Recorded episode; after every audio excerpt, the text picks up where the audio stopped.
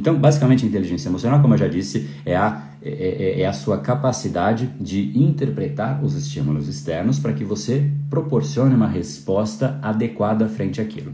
Essa é a definição de é, de inteligência emocional. Só que ela está muito ligada à sua capacidade de mapear não só os elementos concretos, racionais ao redor de você, mas mapear mais do que isso, é como se fosse uma matrix. Você está ali olhando ao redor e você não olha só as coisas. Você olha como se fossem letrinhas caindo. E essas letrinhas caindo não são aparentes, porque não é todo mundo que enxerga. Mas esse matrix, de forma metafórica aqui, basicamente é você olhar que por trás de tudo que está acontecendo, especialmente das pessoas nesse quesito, existe ali uma decisão emocional. Cada um tem a sua própria batalha, cada um tem os motivos que levam às suas decisões. Às vezes a pessoa está ali fazendo uma coisa super esforçada e ela parece que é algo diferente do que você, né, você esperava que ela fizesse de uma forma diferente, mas provavelmente ela tem um motivo para estar fazendo daquela maneira. Se você julga com base na sua régua, no seu filtro, nos seus julgamentos, você jamais vai ser uma pessoa que vai ter empatia. E empatia é a habilidade